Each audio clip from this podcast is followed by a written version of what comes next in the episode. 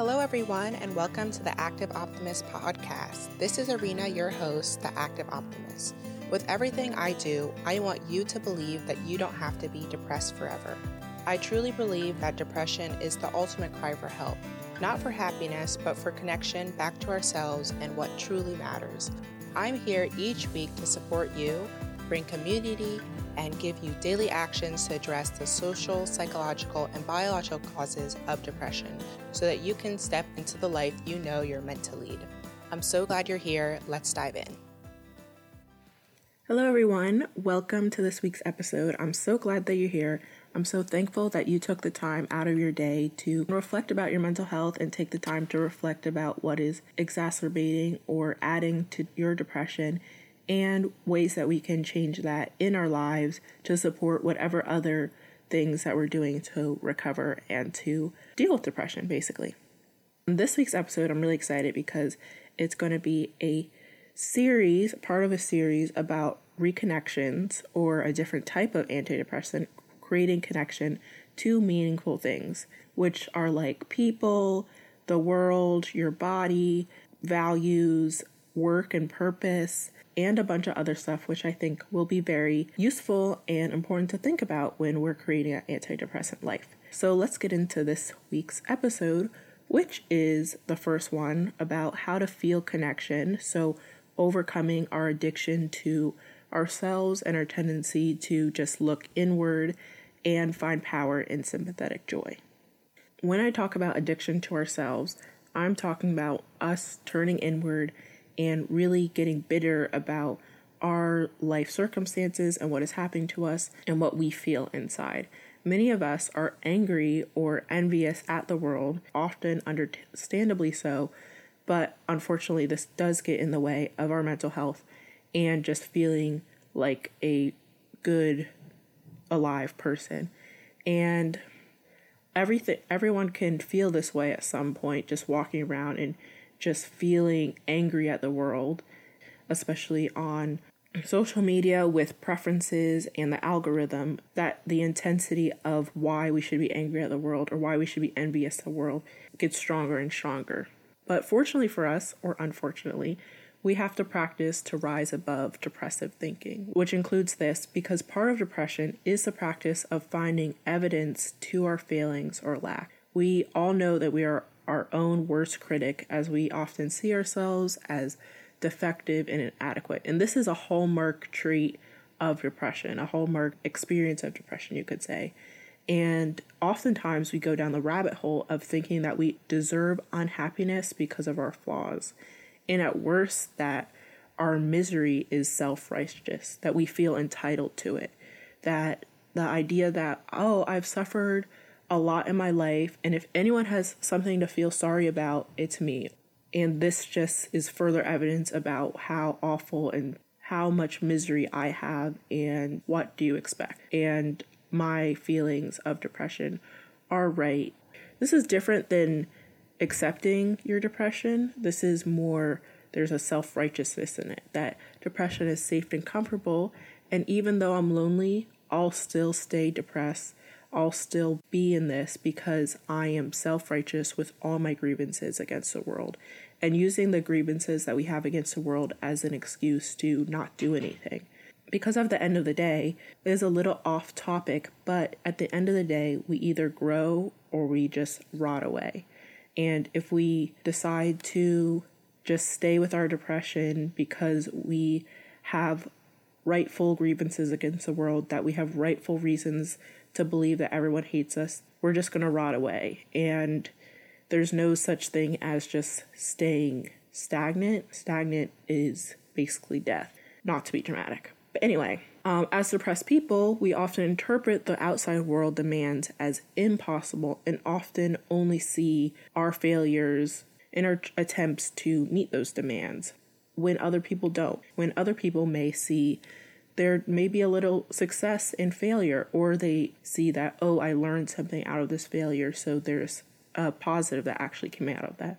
We often just only see the failures in our attempts. And this shouldn't be placed only on depression. I really think that our culture primes us and cultivates this obsession with self. We live in a very individualistic society, and it can be argued that societies that focus on individualism, meaning focus on individual rights and wants, often turn into materialistic societies with single minded people striving towards the top. And we're always comparing ourselves to the next person to see who's best, who has the most car, who has the prettiest clothes, who has the coolest hair, who has the coolest sneakers, who goes to a better college, which college has the best parties, all these things. And it's perpetuated by social media. So I don't want to say that it's only depression speaking because I do think a lot of it, if not all of it, is our culture priming us to think this way. And then when we become depressed and we get into depression, it's just, it just takes us over and that's how we think. And in this thinking, we're always fighting for more more more. In what some people would call a scarcity mindset, fighting over scarce resources, even if it can be illogical, like who's happiest? Oh, she's the happiest. There's no limit to happiness or there's no limit to intelligence, but we still have that mindset that, oh, if she's smarter than me, then she's taking something away from me.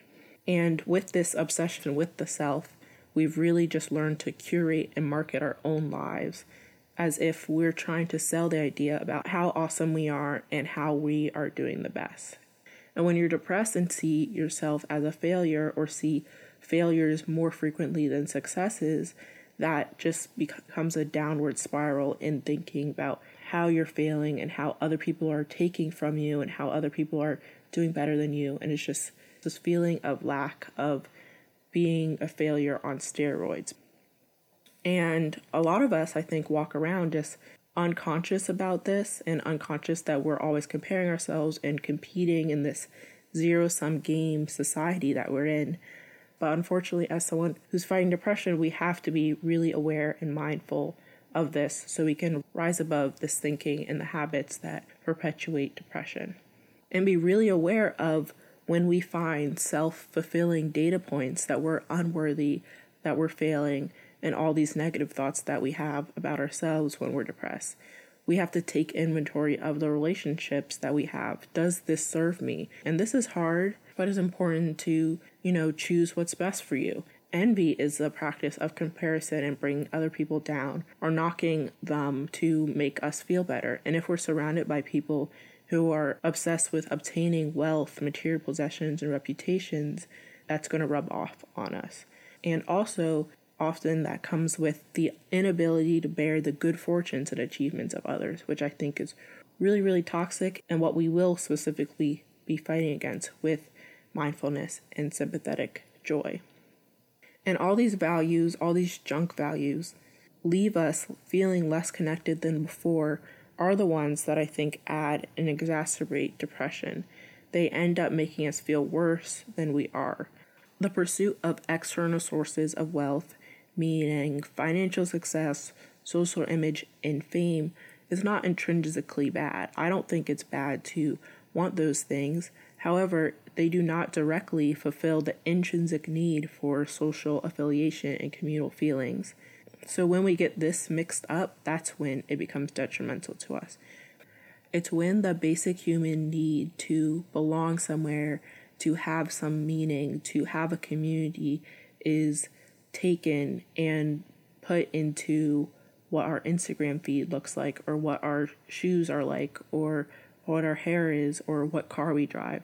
That's when the line is crossed. And I really, really think that our culture, for the long, long time, it's not even now with social media, but for a long, long time has been telling us that all these things will fulfill these basic human needs of belonging, of meaning, of communal feeling that are not present or not built into our society right now. We're just being constantly sold these things just so we can feel worthy of love, that we have a purpose, that we have meaning in the world, that someone is looking at us and someone cares about us. But at the end of the day, we all know that that isn't true. And these two things, I think, really contribute to depression. The bad values that we have in terms of materialism, in terms of the zero sum thinking that our society has, and the scarcity mindset, as well as the self incrimination and the obsession with ourselves and the turning inwards of our mind really contribute to depression and are things that we actually need to consciously fight against so that we can break these chains basically that these ideologies and thoughts and cultural patterns have put on us and I think are contributing to the actual epidemic of depression. So, in overcoming these things, I want to look at meditation and mindfulness. I know that we are more often than not skeptical about this, and I, for one, have been. But recently I've been convinced and I've been testing out, and it seems pretty good. So I just want to share with you, and hopefully we'll all get on this bandwagon and become great mindful people. So, particularly meditation is something that I've been skeptical of. My mom practices it and she really introduced me to it, but for longest longest time I was adamantly against it for some reason and I brushed it off. I don't even know the reason. There wasn't a good reason. It was just more like why are you sitting in a room trying to think about things? And it was the one of the last tools that I learned to live an antidepressant life, although it is one of the first things that people recommend you when trying to recover from depression that's non medical or medicating. There's a ton, a ton of research about this, about how meditation literally can change the brain and the brain wiring and literally like give CPR to the brain and kind of help it come back to life, which is crazy. So, after I learned all of that, that's when I got on it. So, meditation does actually change the brain physically. Basically, with every study, the participants were either enrolled in a meditation practice, traditional therapy, or nothing at all. And consistently, the meditation students had the most positive effect. They had a really positive effect on emotional processing, meaning the participants felt that they could process emotions better and had a more positive experience doing so. For example, it decreased the brain and the person's reactivity after stressors. So they would be stressed and they would be able to come back to a more neutral, stable state or whatever state they were in before quicker and had less activity in their brain. So essentially, for us, that suggests that maybe it helps with rumination or cutting rumination shorter, or when we're stressed, it doesn't knock us off for a whole week, for a whole day, and just lets you able to more like bounce back quicker. And B, they found it less difficult to regulate emotions, which we all need, especially regulate negative emotions. I think it's important because oftentimes when we are depressed, we feel a lot of things, but we shut them down, or we feel a lot of things and we let the negatives rise to the top and just forget how to feel the positives. So, just bringing that back to balance is probably really good for us.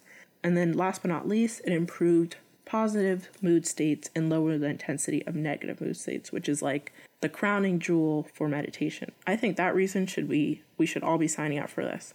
But yeah, so it improved positive mood states, meaning that positive mood states kind of rose to the top and that we were able to feel them more versus negative mood states lower the intensity of it. So for us depressives, maybe that may mean that it just feels less overwhelming and our positive mood states are maybe able to grow and flex our muscles a little bit more so we get more to that balance of a non depressed person. But essentially, meditation has been researched a lot and has shown that after a specific amount of training, most of them were a week or a month, or some were longer, that the participants had significant changes in how they felt, but also how their brain looked. Their brain was more calm. The default mode network, which is the network that is in charge of our neutral state, our state when we're not doing anything, but also has rumination in it and internal thinking and self criticism when we're not doing stuff. The activity in that network decreased when it was supposed to turn off.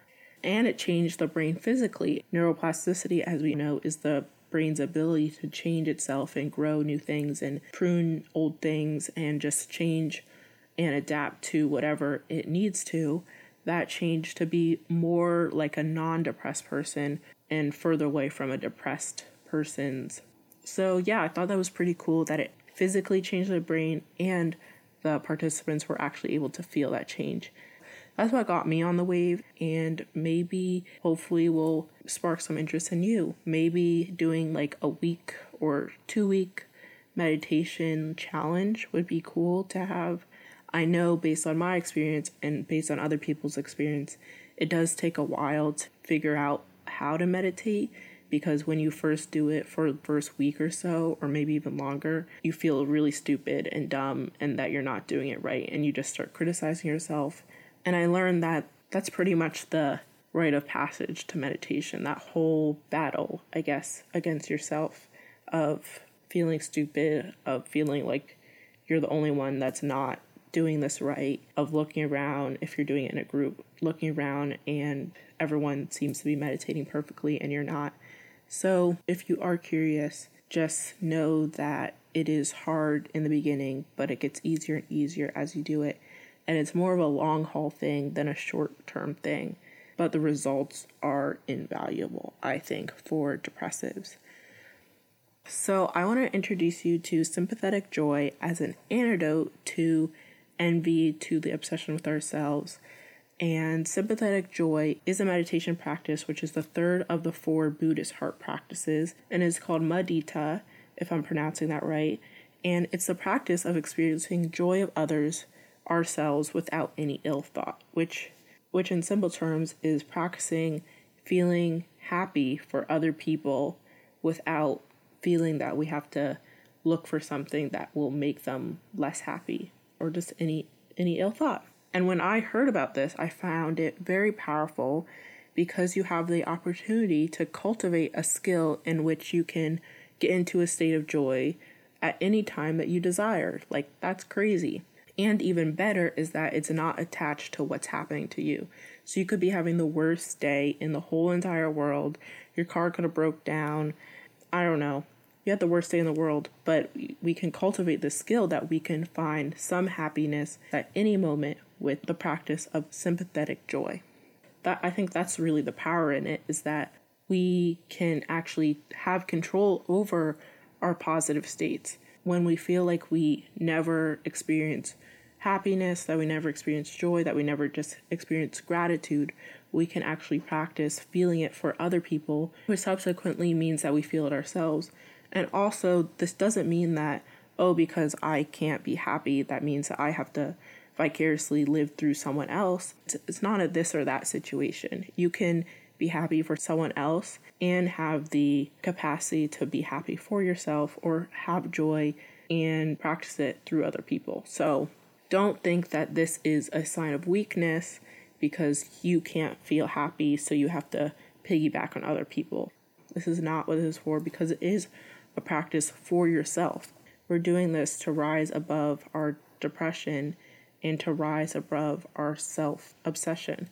This is an act of self care. This is not a weakness, it's an act and a practice that a lot of people don't know. So you do have this superpower of having the opportunity to get into a state of happiness, to get into a state of gratitude, of joy at any moment, and have control over your emotions and what you're feeling, and hopefully maybe break a downward spiral that you may be experiencing and just get you to that next place where you're able to be neutral or rise above or change your thinking or just reset.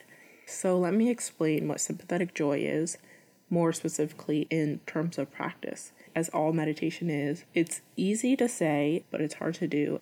So, when you start the sympathetic joy practice, you bring to mind someone in your life that falls under the category of a good friend. This can be a loved one, a family member, a friend, maybe a teacher, or just someone that you care about.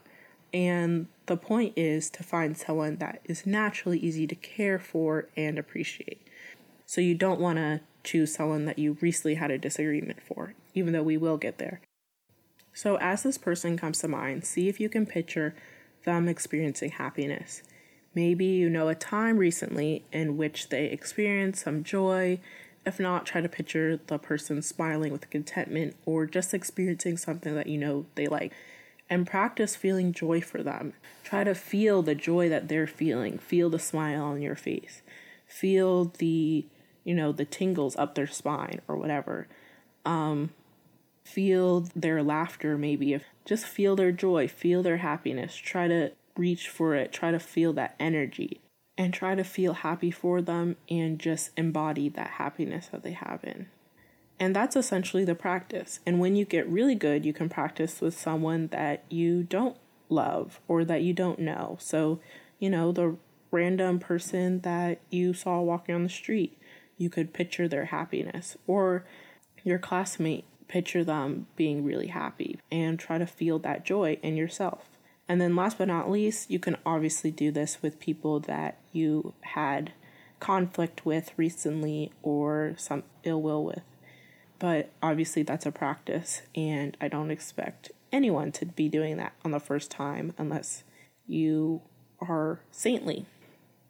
This is a meditative practice. Obviously, we can do it as a mindfulness practice in our daily life, just first being mindful of joy as it arises and it doesn't have to be someone you know well or close to, but when you see someone smiling at work, or while you're getting your coffee in the morning, or on the bus, or on the subway, take a moment to really appreciate the joy. Take a moment to soak it in, to actually make note of it, because a lot of us honestly don't make note of it or avoid it, which is even worse. We put our head down or roll our eyes, like, look at this crazy person.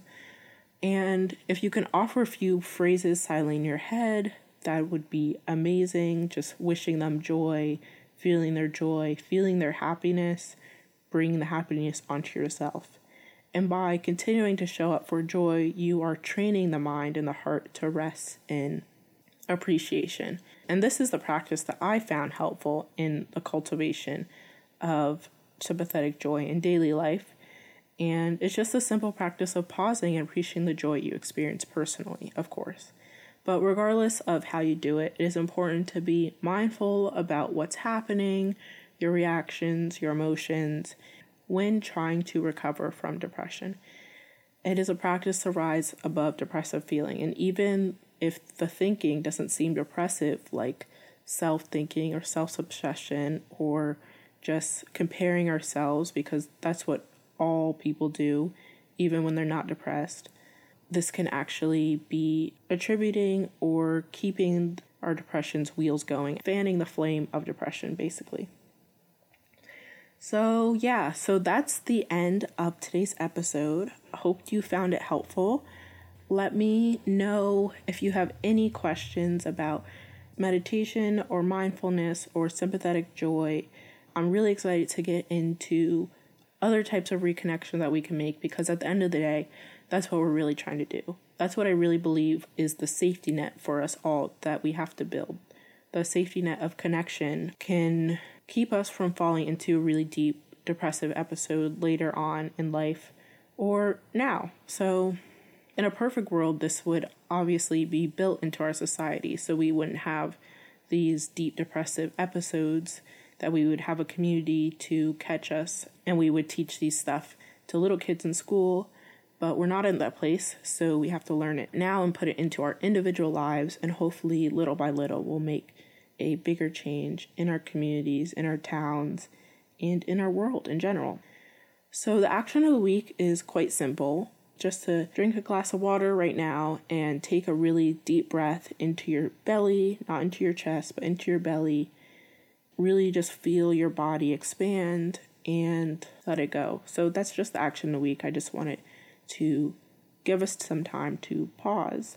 And then, of course, I do encourage you to maybe think about trying to meditate for two weeks or a week or so and see what happens and see what you feel and let me know because I always want to know and it's really exciting for me when I hear you guys reach out to me. It just really lights me up and gives me a lot of purpose and a lot of meaning, a lot of connection and love towards you guys. Oh, and also we do have a questions and experiences form, which will be linked in the show notes. So I set up a little form where you can put your questions or your experiences that you want to share, share it on the show or anything. You have the choice to do that anonymously or not. So Hopefully, you'll find that helpful. If you don't want to say your name, that's fine, or make up a fake name, I don't care. So, yeah. Um, so, yeah, that's the end of this week's episode. Thank you so much for being here, keeping going, taking this time to really think about your mental health, think about mindfulness, just reflect on your life and what you're thinking. This is super, super healthy. And I am so glad that you're taking that step. And it just shows about how resilient you are and that you can truly get to a point where you're living fully alive, fully present, and just taking in all of what life has to offer. So, yeah, I just want to tell you that and keep going. You're needed, you have a purpose, you matter. And yeah, so I will talk to you guys next Tuesday on the podcast. Tchau!